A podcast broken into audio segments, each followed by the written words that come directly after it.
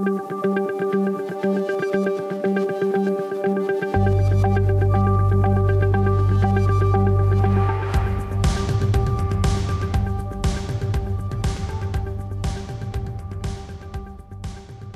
risks. All your good employees are flight risks because other companies want them too. Even low performers get job offers because they interview way better than they work. In fact, that may be why you hired them in the first place.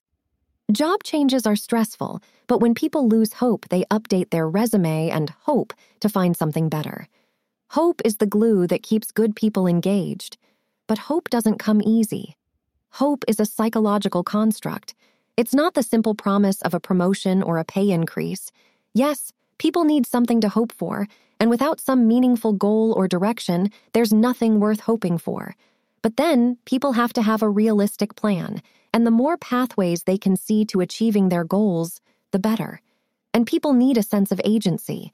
They need to feel in control and able to overcome obstacles. Without a goal, plan, and a sense of agency, there is no hope. So keep this in mind when you're thinking about your key people, and when you're in your one on ones, this is where you want to focus. Keep their goals front and center, and give equal attention to their performance, professional, and personal goals. Then collaborate with them on their plans. Be as flexible as possible and give them the leeway they need. Coach them around the roadblocks and offer encouragement and positive reinforcement.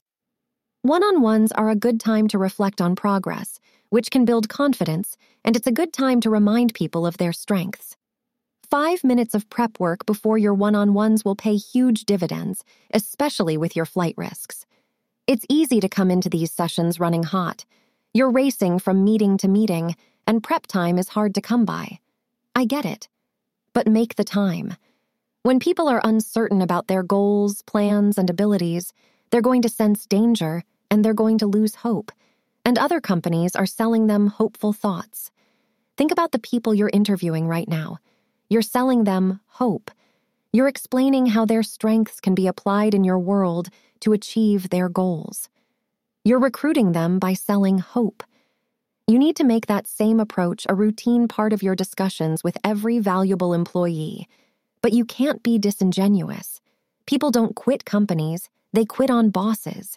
People want a boss to be trustworthy, empathetic, and consistent, and if they question any of those virtues in you, they're going to lose hope. You can't always give the promotion or pay increase that people want, and in the short term, their goal may seem unachievable.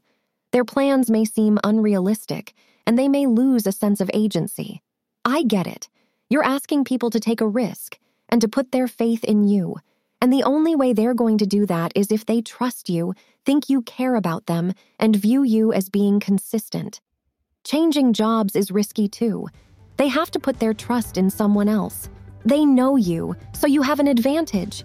And if your relationship is built on trust, empathy, and consistency, you've got a big advantage.